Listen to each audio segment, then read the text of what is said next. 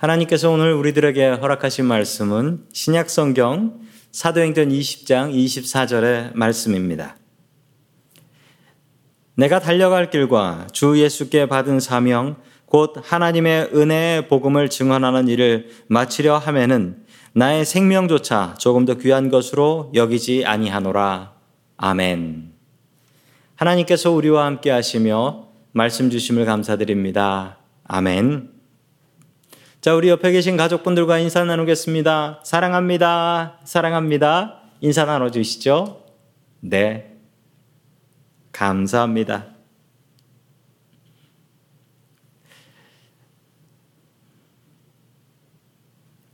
길에 있는 어느 아주머니에게 TV 예, 리포터가 이런 질문을 했습니다. 어, 당신은 인생에서 가장 후회되는 것이 무엇입니까? 사람들한테 인생에 후회되는 것들을 하나하나 물어보고 조사하는 분이었던 것이죠. 그러면서 이렇게 얘기했습니다. 그런데 결혼은 얘기하지 마십시오. 결혼에 대해서는 후회한다 하지 마십시오. 그랬더니 이 아주머니가 기다렸다는 듯이 뭐라고 대답을 했냐면 남편 만난 거요. 라고 했습니다. 그러자 이 얘기를 들은 리포터, 아니, 결혼 얘기는 하지 않기로 합시다. 라고 했더니, 아이고, 죄송합니다. 라고 하면서 제 인생에 제일 후회되는 것은 남편 소개해준 친구 만난 것이라고 바꿨다고 합니다. 여러분들은 인생에 어떤 후회가 있습니까? 우리가 뭐 후회가 없는 인생은 아마도 없을 것 같습니다. 그런데 오늘 성경 말씀에 보면 후회 없이 살아가는 인생 하나가 나타납니다. 바로 사도 바울인데요. 우리 사도 바울의 모습을 통하여서 우리가 어떻게 하면 후회 없이 인생을 살아갈 수 있을지 그 놀라운 방법을 오늘 하나님의 말씀을 통해서 찾아 나아가시길 축원합니다. 아멘. 첫 번째 하나님께서 우리들에게 주시는 말씀은 포기하고 집중하라라는 말씀입니다. 우리가 인생을 후회하며 살지 않으려고 한다면 우리가 해야 될 일은 내가 쓸데없는 것은 포기하고 정말 중요한 것에 집중한다면 어, 그 인생은 어느 정도 후회 없고 성공했다라고 할 수밖에 없습니다. 오늘 이야기의 배경은 이렇습니다. 예루살렘으로 들어가던 사도 바울은 에베소 교회 장로들을 만나서 마지막으로 유언 같은 말씀을 내놓게 되는데요. 그 내용이 너무 근사하고 너무 감동적입니다. 사도 바울은 참 바쁜 사람이었습니다. 1차, 2차, 3차 전도여행을 통해서 여기저기 도시들을 다녔고 어떤 도시에선 조금 머물긴 했지만 대부분의 도시는 빨리빨리 지나가며 그곳에 복음을 전하고 교회를 세우면 그 지역을 떠나가는 그런 사역을 바울은 했던 것입니다. 바울이 머물렀던 곳 중에 가장 오래 머물렀던 곳은 어디일까요? 바로 에베소였습니다.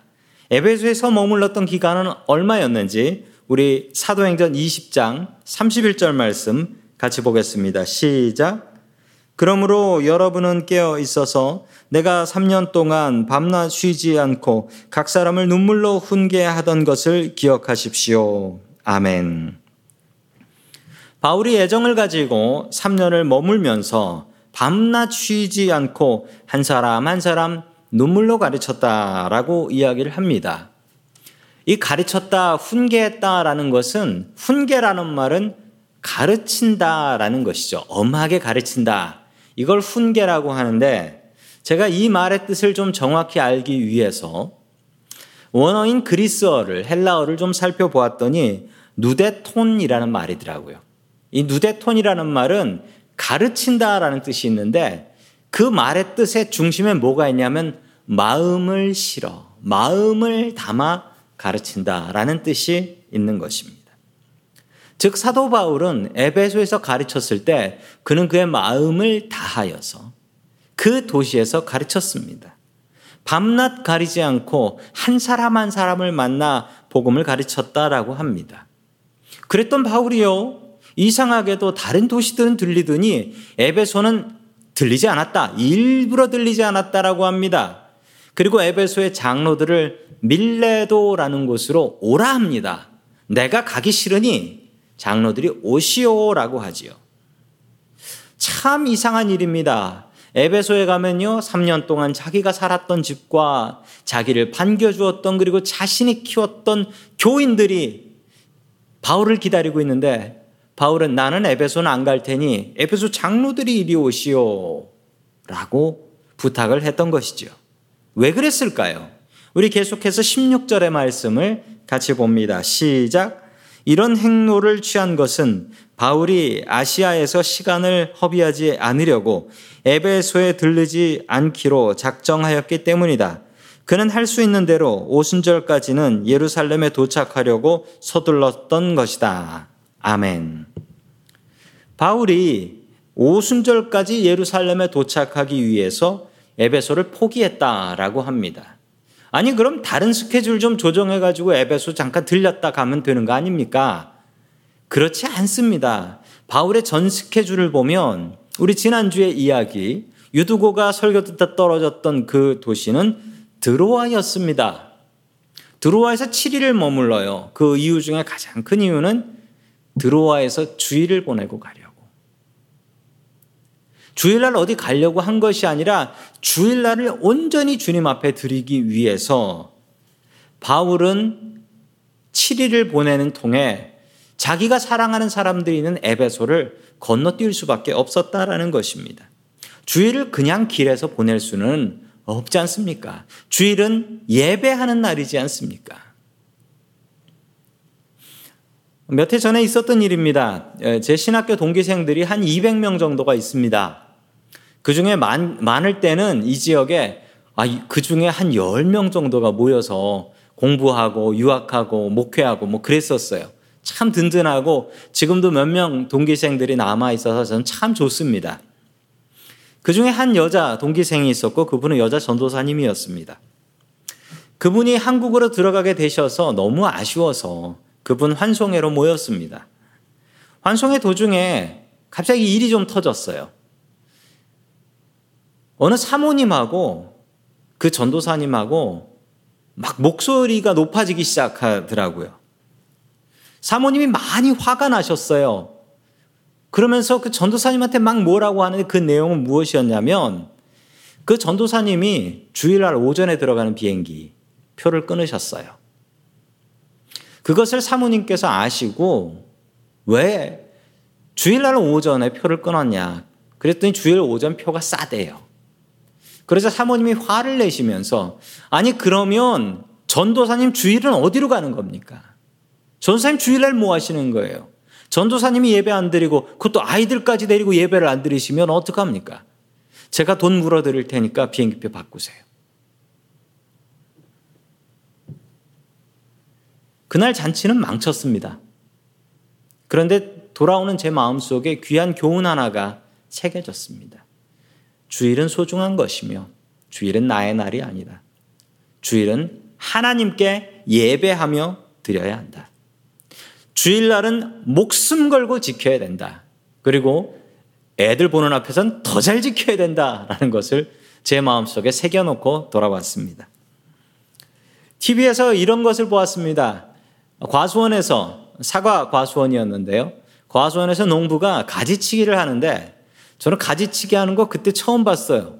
가지치기는 쓸데없는 나무를 쳐내는 건 줄 알았는데 아니 그 농부는 멀쩡하게 잘 익고 있는 사과를 쓱쓱 잘라서 그럼 뭐 모으나 했더니 그냥 버리더라고요. 아니 저 농부는 왜 저러나? 그때 TV에서 어떤 리포터가 물어보더라고요. 아니 이거 잘 익은 사과인데 왜 이럽니까? 라고 하니까 이거 잘 익었다고 붙잡고 있다간 이 나무 전체의 사과가 작아서 그건 팔할 수가 없습니다. 이 사과를 팔려면 전체를 가질 수는 없어요. 포기해야지 집중할 수 있는 겁니다. 라는 이야기를 했습니다.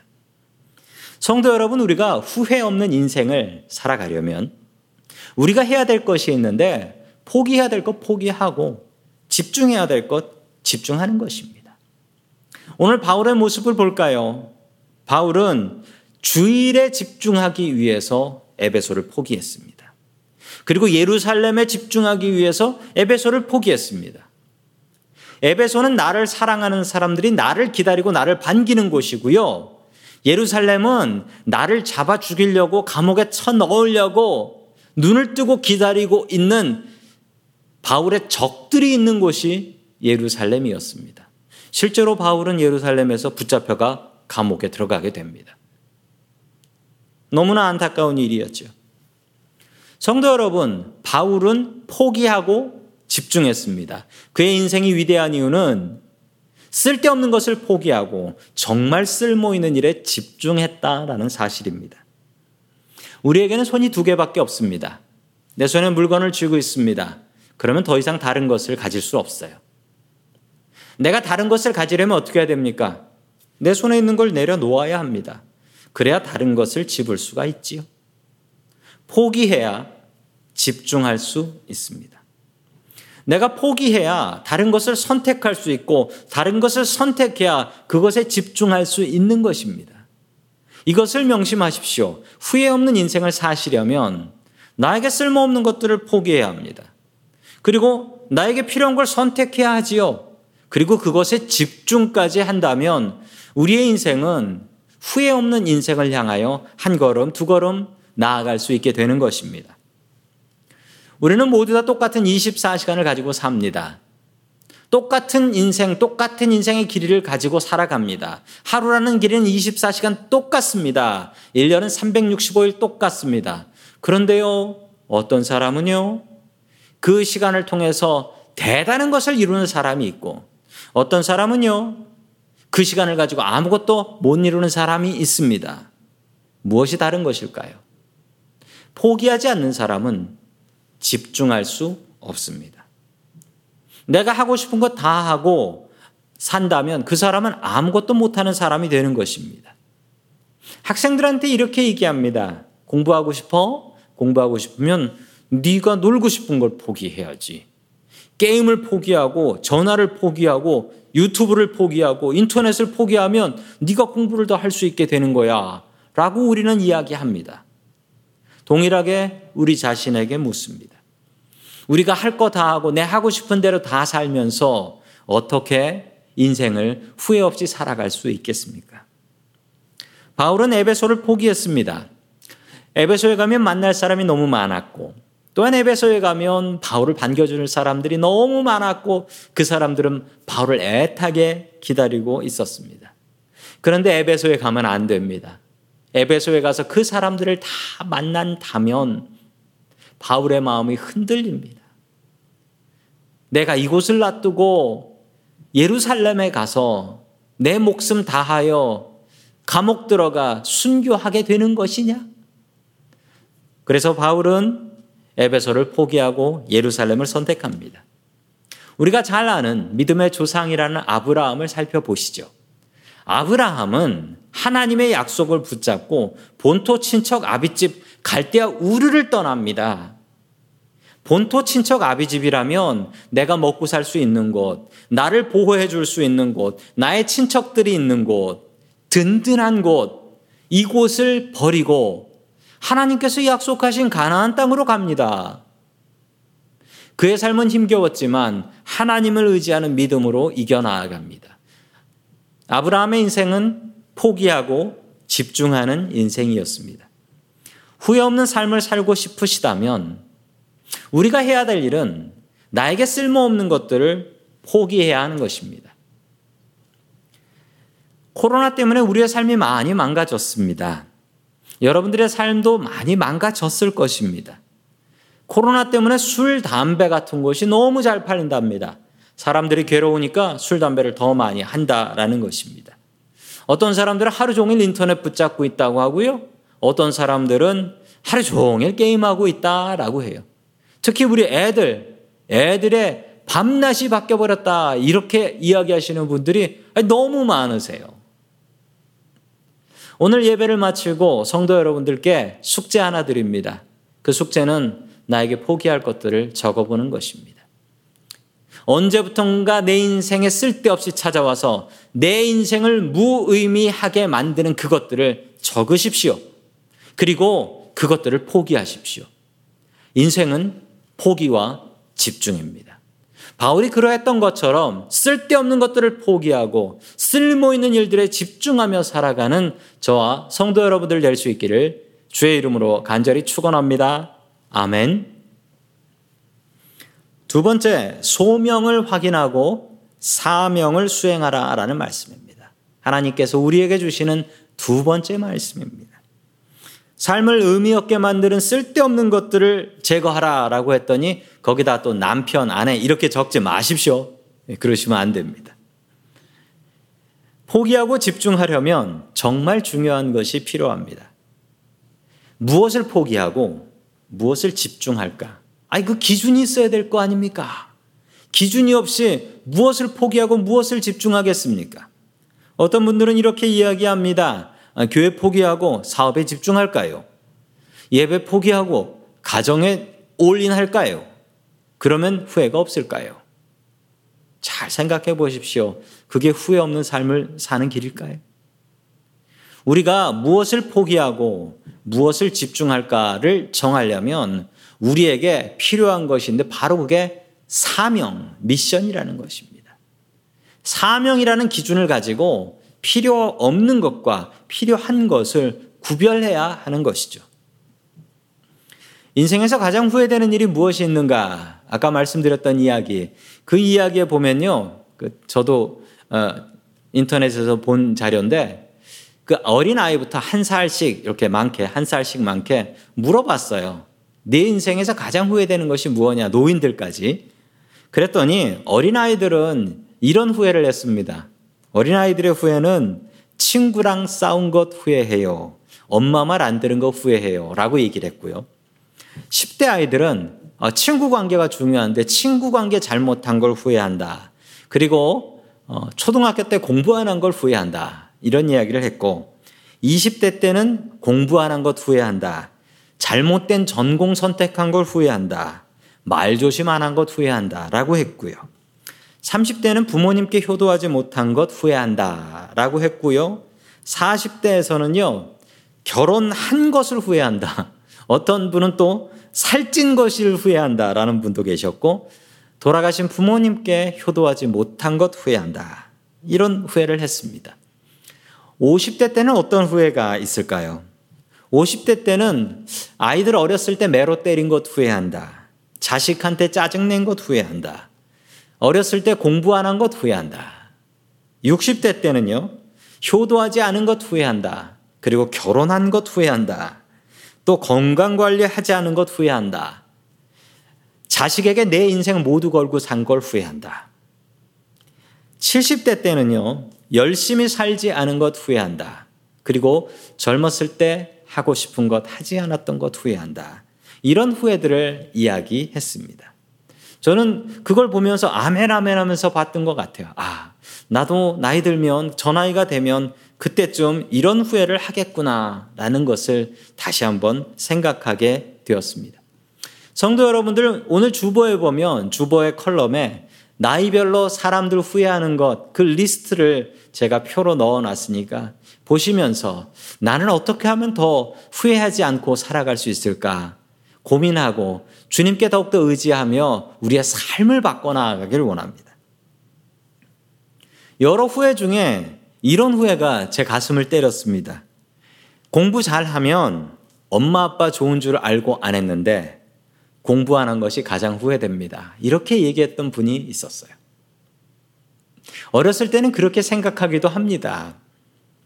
성도 여러분, 믿음 생활도 마찬가지입니다. 내가 열심히 교회 나오고, 내가 열심히 예배 드리고, 열심히 기도하면, 그거는 목사인 저 좋은 일일까요?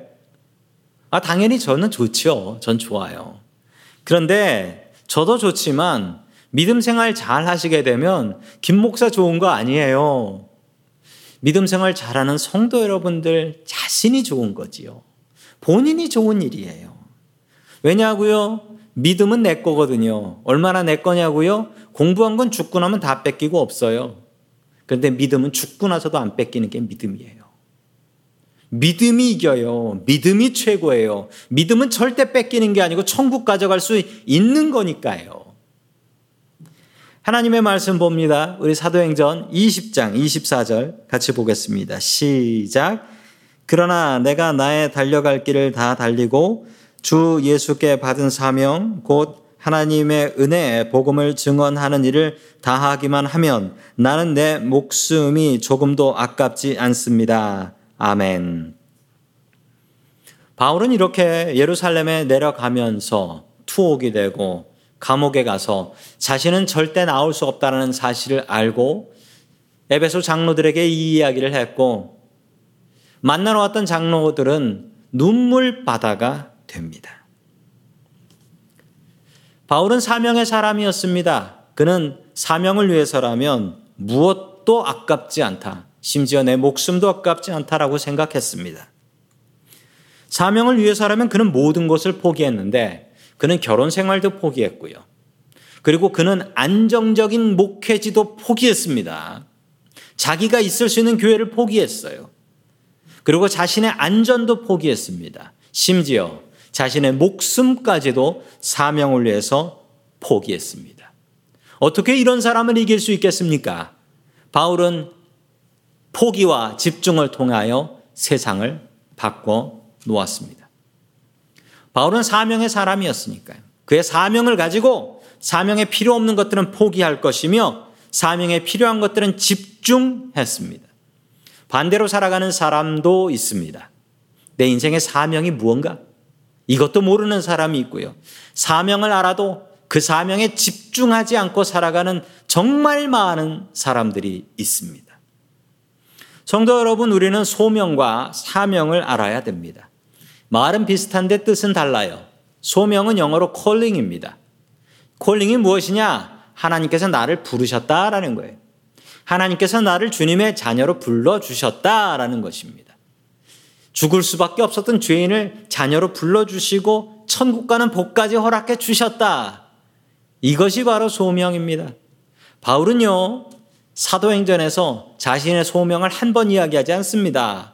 9장에서 이야기하고 그 뒤로도 두 번을 더 얘기해서 총 세 번 내가 어떻게 주님을 만났던가 이것을 설명해요. 바울은 자신이 주님을 만났던 소명, 콜링을 확실하게 했습니다. 확실하게 인정했어요. 소명을 아는 사람은 이런 고민을 해야 됩니다. 그런데 왜 주님께서 나를 부르셨을까? 왜 저 사람은 안 부르셨는데 나는 부르셨을까? 주님께서는 왜 나를 주님의 자녀로 불러주셨을까? 그때 우리가 알아야 되는 것이 사명입니다. 사명은요, 영어로 미션이라고 합니다. 미션은 M-I-S-S, 이 미션이라는 말은 보낸다 라는 뜻이에요. 보낸다. 그래서 우리 차에 있는 트랜스미션도 힘을 보내는 장치잖아요. 사명이 무엇이냐, 미션이 무엇이냐, 하나님께서 우리를 세상으로 일하라고 보내신다라는 것이 사명입니다. 주님께서는 소명을 통해서 우리를 부르시고 또한 사명을 통해서 우리를 보내십니다. 세상에 사명이 없는 사람은 없습니다. 사명을 모르는 사람만 있을 뿐이지요. 주님께서 성도 여러분들에게 주신 사명은 무엇입니까? 그 사명을 확인하십시오. 그리고 그 사명을 위해서 포기할 건 포기하시고 집중할 건 집중하셔야 합니다. 제가 군대에 있을 때 저희 대대장님께서 저에게 해주셨던 말이 기억이 납니다. 근무 나가는 소대장들한테 이렇게 말씀하셨죠. 너희들이 입고 있는 군복은 너희들이 죽을 때 입을 수이다. 군인은 죽으면 군복을 입고 관에 넣는다. 그러므로 너희들이 입은 그 옷이 바로 수이다. 목숨 다해서 나라를 지켜라. 라고 말씀하셨습니다. 성도 여러분, 우리에게도 목숨 지키고 지켜야 될 사명이 있습니다. 사명 없는 크리스찬은 김 빠진 콜라만도 못합니다. 사명을 잃으면 쓸데없는 거로 좌절해요. 사명을 모르는 사람은 쓸데없는 거로 싸우고 다투고 실망하고 실족합니다. 제 사명은 무엇일까요? 저의 사명은 은혜장로교회 교인들과 함께 하나님 사랑하고 우리 길에 있는 노숙자와 같은 이웃들을 사랑하며 살아가는 것. 하나님 사랑하고 이웃 사랑하는 게 하나님께서 저에게 주신 사명입니다. 저는 이 사명을 위해서 포기할 것은 포기하고 집중할 것은 집중할 것입니다. 성도 여러분들의 사명은 무엇입니까? 얼마 전 제가 운전을 하고 가다가 하마터면 사고가 날 뻔했습니다. 어, 제 실수 때문에 사고가 날 뻔했는데요. 정말 말도 안 되는 실수였는데요. 사거리에 빨간불이 켜져가지고 제가 섰습니다. 섰는데 제가 그날따라 이것저것 생각하는 게 많아가지고 사거리에 빨간불에 섰는데 제가 그걸 스탑으로 생각한 거예요. 그래서 섰다가 가려고 하다 보니까 차가 슝슝 지나가는 거예요. 깜짝 놀래가지고 브레이크를 밟고 섰습니다. 다행히 사고는 나지 않았는데요. 제가 왜 그랬나 생각해 보니까 그때 머릿속이 복잡했어요. 이런저런 생각거리, 근심거리가 많아가지고 이런저런 생각을 하다 보니까 아니 그런 말도 안 되는 실수를 저질렀던 것입니다. 생각을 많이 하면 좋은 것인가? 아니요. 생각을 많이 하면 좋을 때가 있는데 운전할 때는 아니에요. 운전할 때는요, 이런저런 생각들을 포기하고 운전에 집중해야 합니다. 밤새 잠 못 이루시는 분들 계시지요? 왜 사람이 밤새 잠 못 잡니까?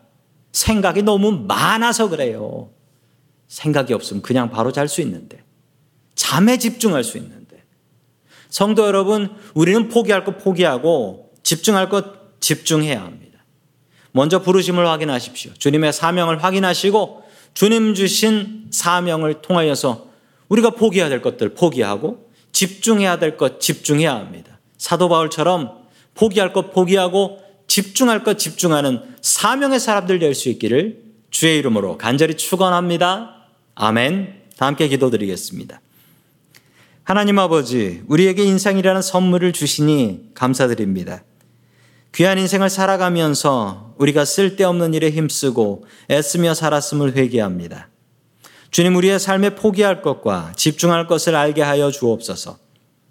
주님의 소명과 사명을 온전히 확인하게 하시고 바울처럼 사명의 사람으로 살아갈 수 있게 도와 주시옵소서. 이 땅을 그냥 스쳐 지나가는 인생 되지 말게 하시고 주님 앞에 더욱더 의미 있는 인생으로 살아갈 수 있게 도와 주시옵소서. 우리를 사명의 사람으로 불러주신 예수님의 이름으로 기도드립니다. 아멘.